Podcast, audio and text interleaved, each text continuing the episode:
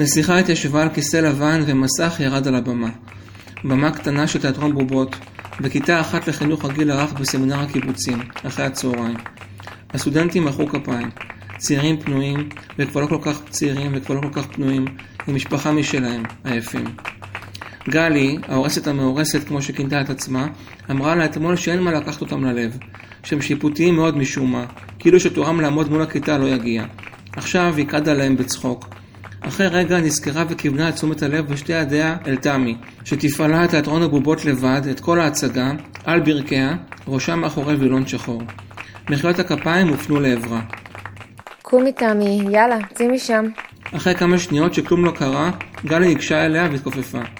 תמי, הם אוהבים אותנו. תמי לא ענתה. ראשה נשאר תכוף מאחורי הווילון. תמי?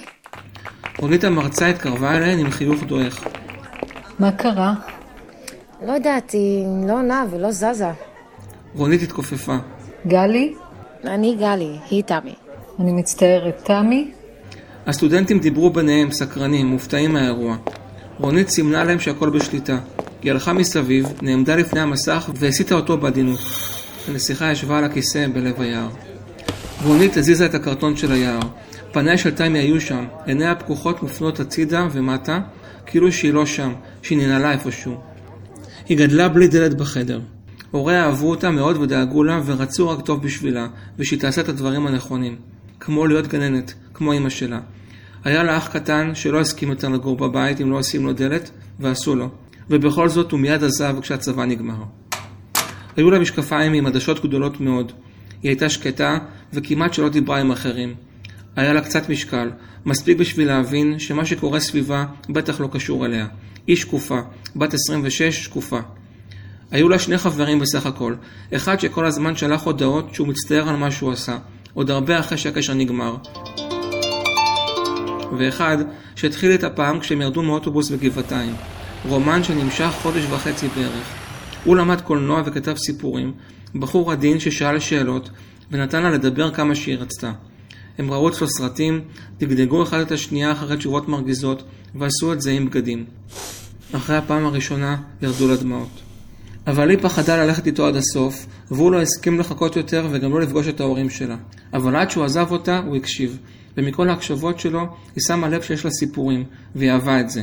היא סיפרה לו על ארכדי דוכין שגר לידם, ושהיא חולמת לשים לו בתיבת דואר ניתוח שהיא כתבה לשיר שלו, שהיא מאוד אהבה, חדר משלי. ולילה אחד הוא עודד אותה לעשות את זה, בא איתה וחיכה, והיא הכניסה את הדף לתיבה של ארכדי דוכין וברחה איתו משם.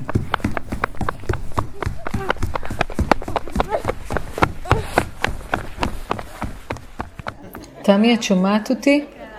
את יכולה לצאת, ההצגה נגמרה. הייתן נהדרות, הייתה לכן הצגה נפלאה, תמי. אני מבינה שאת גם כתבת אותה, אז אני מסירה בפנייך את הכובע. The show must go on. מישהו הוסיף, וזה הצחיק כמה. מישהי קמה ובכוונה עברה קרוב למסך, להציץ. זה חלק מההצגה עדיין? לא, לא יודעת מה קרה לה. כואב לך משהו, תמי? את רוצה שאני אתקשר למישהו קרוב שיבוא? תמי לא ענתה. תבדקו שהיא נושמת. מישהו צעק מהשורות האחרונות, ותמי זינקה החוצה. הלכה במהירות אל הכיסא שלה, חטפה את התיק ויצאה. במסדרון הקומה היא רצה, ולא הפסיקה במדרגות וברחבה הגדולה בחוץ, ובשביל, ובשאר הברזלים המסתובב. עד שהגיעה לתחנות אוטובוס של דרך תמיר. היא עלתה על אוטובוס שכבר חיכה, בלי לבדוק את המספר. הוא היה די ריק.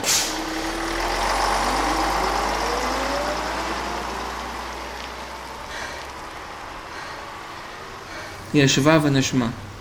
עיניים שנעצמו מהר מאחורי המשקפיים הגדולים, ולאט לאט ראו בניינים גבוהים, גבוהים נורא, ותנועה, מכוניות שנסעו לאט, ואופנועים שעקפו מהר, ואוטובוסים, ואנשים, מכל הסוגים, בכל הגדלים, בכל מקום, בלי בושה. היא דמיינה מה הקהל ראה על הבמה, איך הכל היה נראה בעיניים שלהם כשהיא הפעילה בחושך את הבובות. והיא חזרה אל המילים.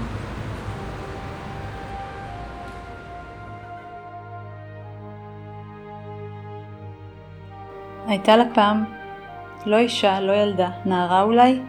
מישהי שלא ידעה את מקומה ודאי.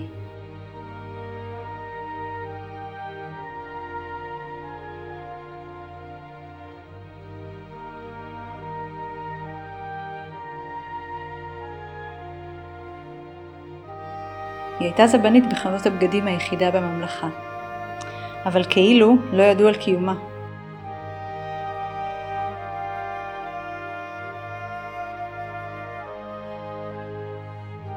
וכשנכנסה לכוחה ועיניה סונברו מהבד והרקמה והיופי הטהור, וכשנכנסה לכוחה, ועיניה סונברו, מהבד והרקמה והיופי הטהור, היא כלל לא ראתה את הבריאה שמאחור.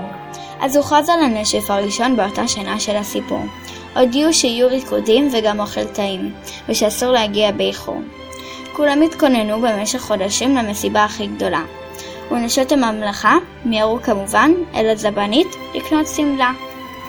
כל גברת בתורה חשפה את הגזרה, והזבנית התאימה בשתיקה את הבגד שהכי מחמיא למידתה.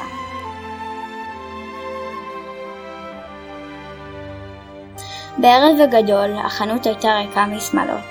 הזבנית הלכה לבד ברחבות. וברקע שמעה את צלילי תזמורת הנשף, ודמיינה איך כולם שותים שמפניה ורודה עם קצף.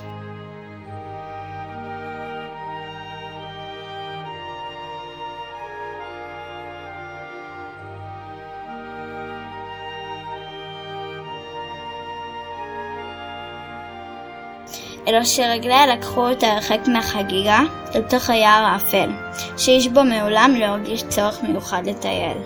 מפני שבפנים שכן, כך ידעו כולם, פיל לבן ומאיים, שבני האדם לא מרחם.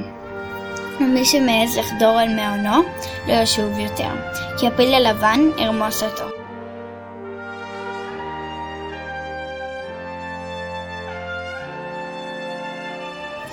אז הבנית חשבה שפיל לבן וגדול באמת ישנו.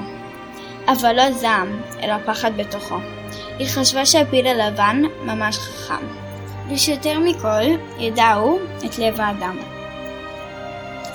וכנראה שמה שפעם שם הספיק לראות. גרם לו לשהות אל עמקי היער בצרחות.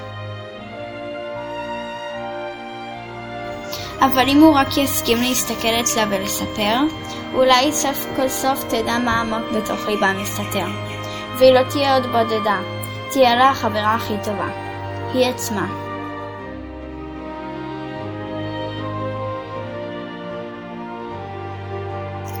היער, שרגל אדם מעולם בו לא דרכה, היה סבוך וטובעני. שלא יהיה לכם ספק, מדובר היה באתגר די קוצני. ככל שהזבנית העמיקה, ענפי העצים הוריקו והפכו מלטפים למגע. מרפאים את הפצעים והשריטות נזרדים בהתחלה.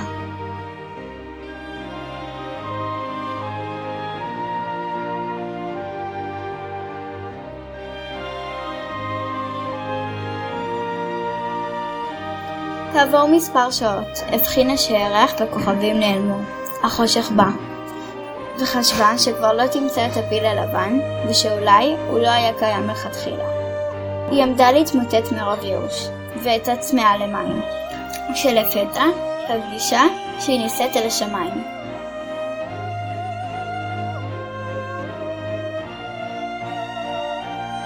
עיניים ענקיות נפקחו מול פניה וחקרו אותה. היה זה הפיל הלבן, והיא עמדה על החלק שלו, בין הרקיע לאדמה.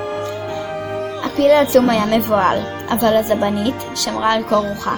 תוכל להגיד לי, פיל לבן, את סודות ליבי בבקשה? ופיל הלבן, שפחד מבני אדם, הביט בה. הוא ראה את נשמתה, את ילדותה ועתידה. וככה הוא ענה, אין את זבנית, כי אם נסיכה. העם כולו רוחש לך אהבה. חברות רבות מתעניינות בך, וסופרות את הימים עד ששוב יבלו איתך. מחזרים אצילים, משתלשלים מכוונים מסוכנים אל חדרך. נלחמים ביניהם עד כאב על קרבותך. הפרחים פורחים בצבעים שאף אחד עוד לא ראה.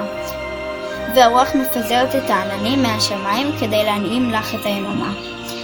אבל מושבך נותר ריק ומיעוטם, ולכן קיים הצער בעולם. לכן כה צר עולמך, לכן שובר הוא את ליבך. מחכים אנו כבר הרבה זמן בציפייה, ליום שבו תעזרי אומץ נסיכה יפהפייה. ותשבי כפי שהוחלט במרומים ברגע היוולדך, שקופה בכיסא מלכותך. איך אגיע אליו? אינני יודעת איפה הכיסא. אז הבנית לא יכלה עוד להתאפק ובכתה. אבל נמצא הוא מתחת לאפך. חייך הפיל הלבן והפך באחת לכיסא של נסיכת הממלכה, נסיכת המסיבה.